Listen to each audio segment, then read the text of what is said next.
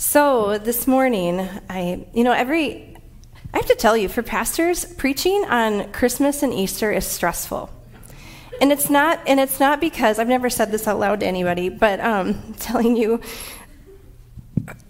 it's like we, we come to these, these two big benchmarks of our faith every year, and we have this like pressure of like, how do I zip this up? How do I like tell you this in, in a new way with some special sauce on it?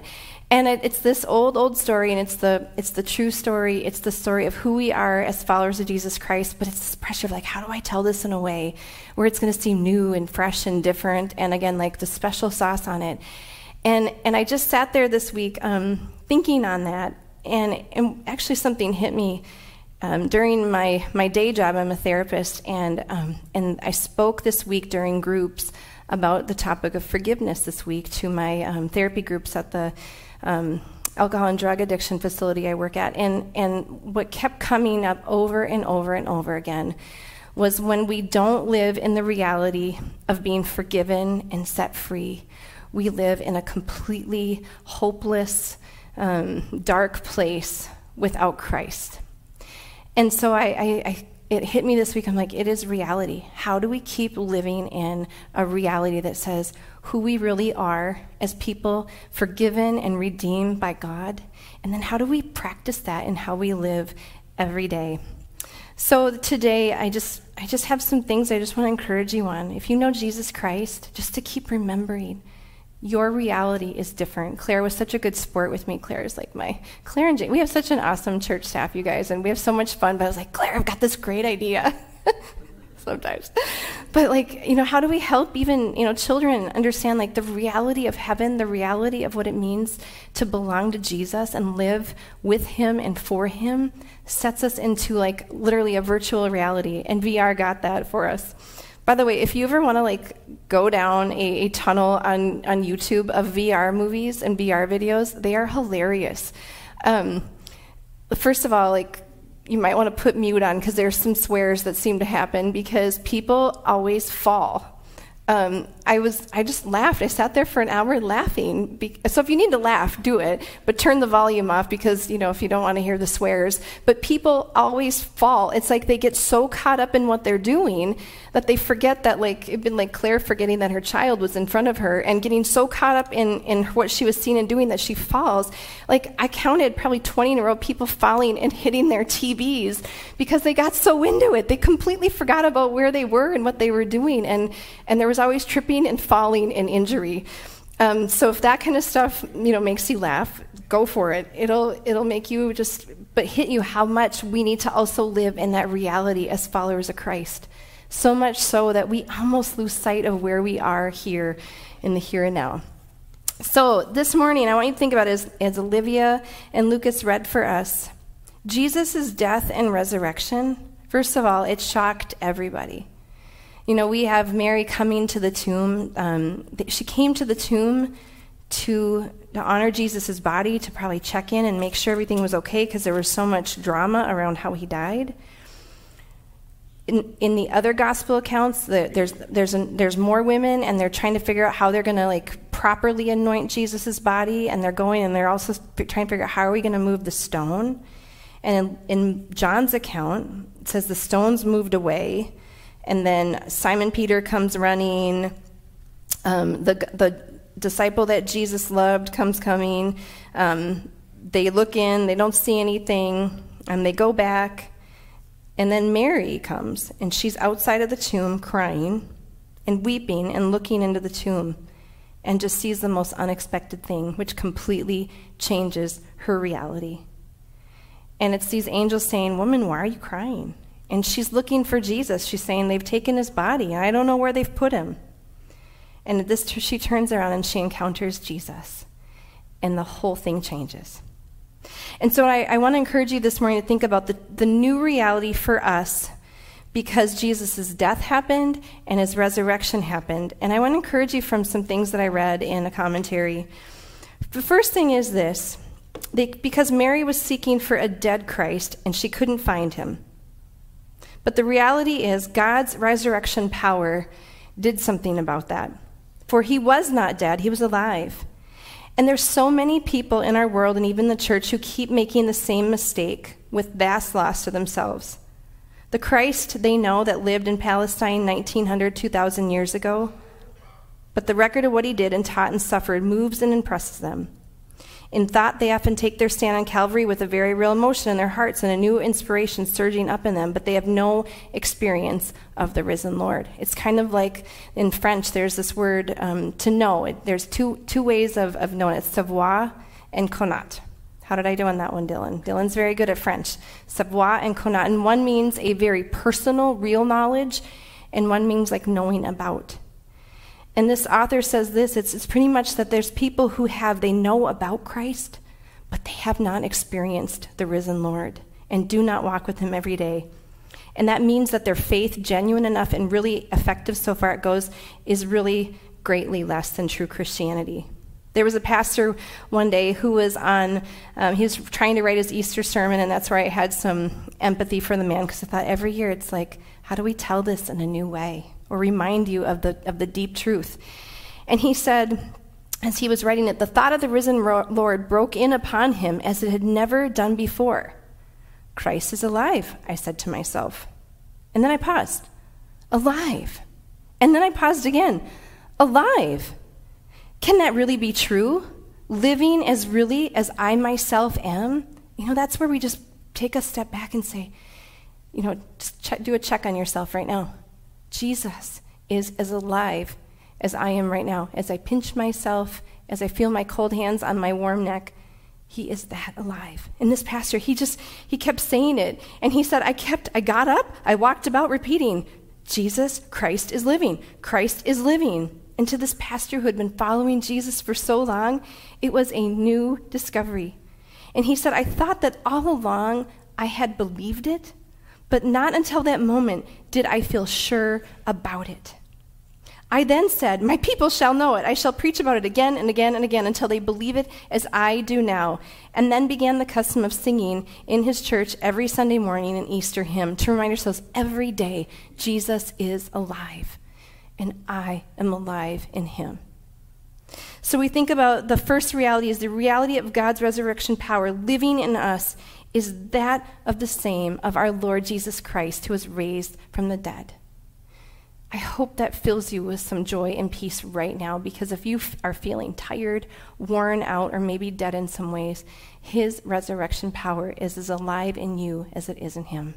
And that is something we can be praising and thanking him for. Secondly, for all her searching, it was not Mary Magdalene who came on Christ, but Christ who found her.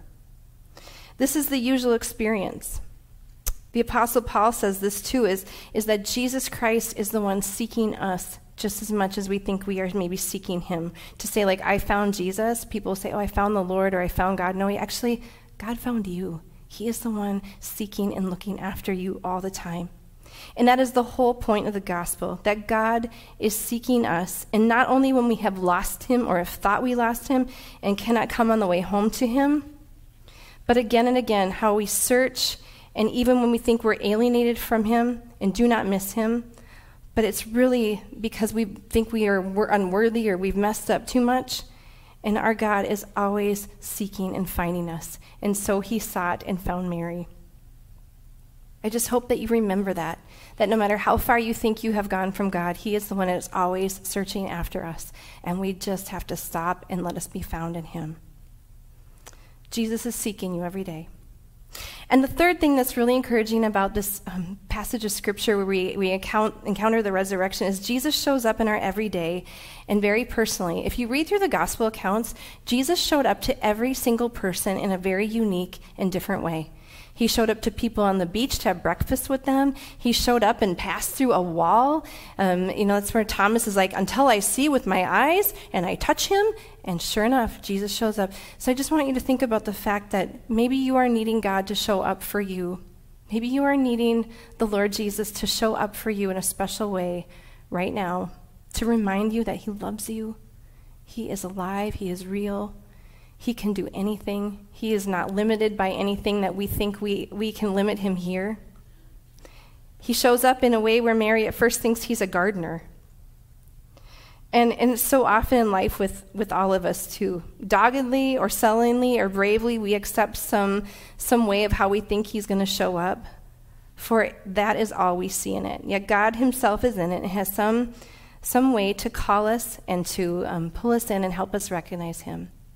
And so, my other hope is that you, as you live in the reality of resurrection, you will also start to see the ways that God personally shows up and He says, Here I am. I am with you.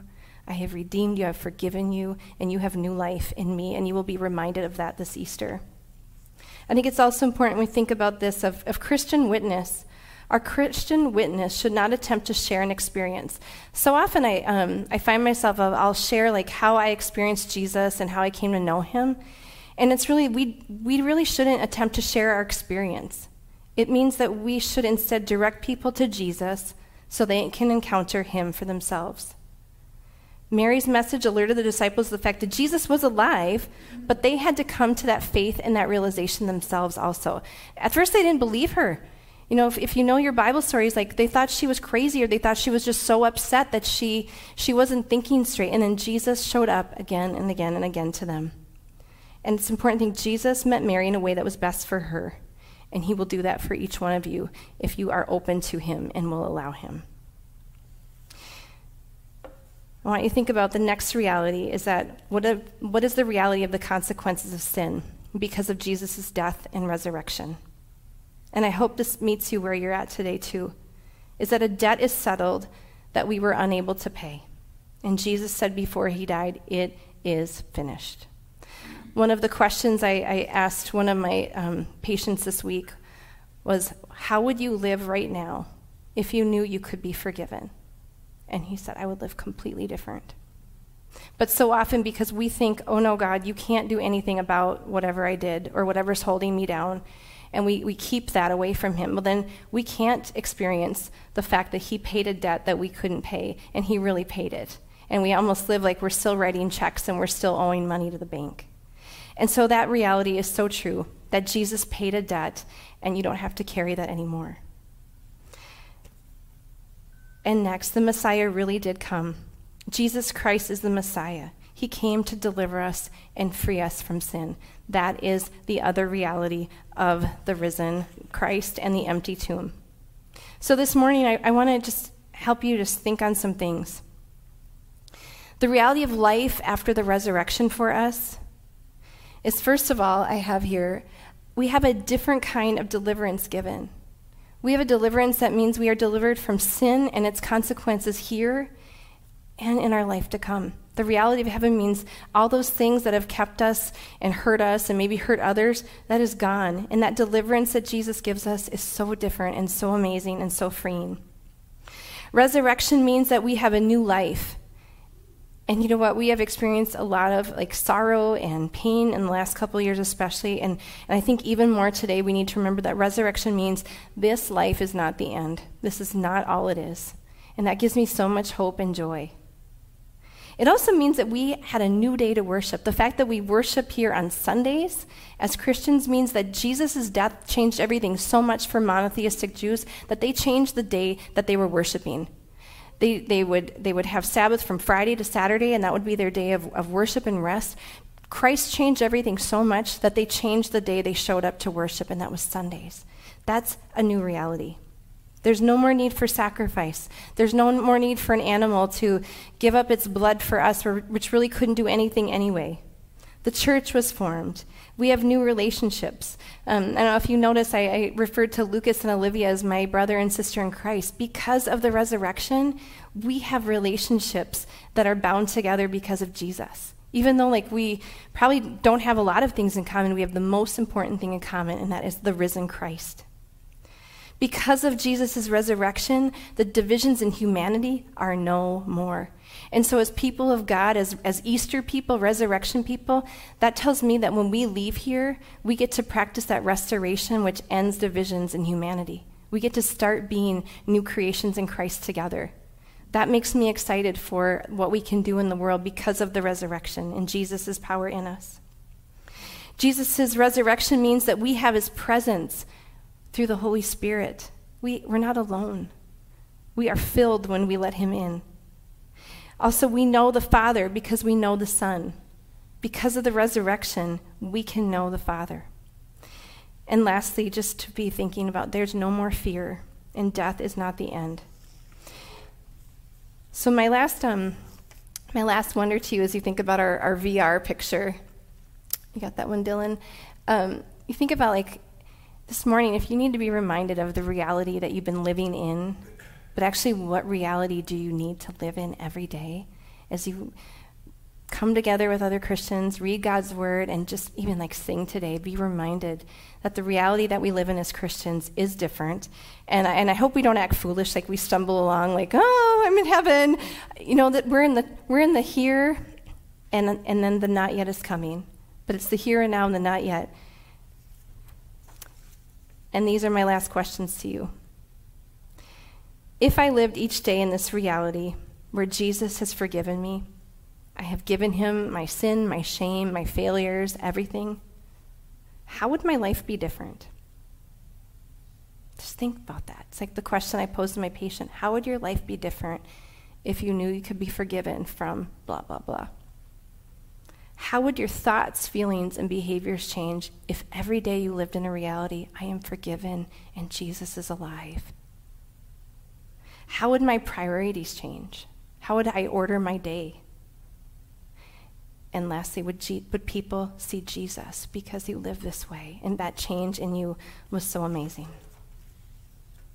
That's how I want to live. This sermon's just as much for me as it is for you all. We're all in it together. As we close today, I want to encourage you from the book of Hebrews, chapter 12, 2 through 3.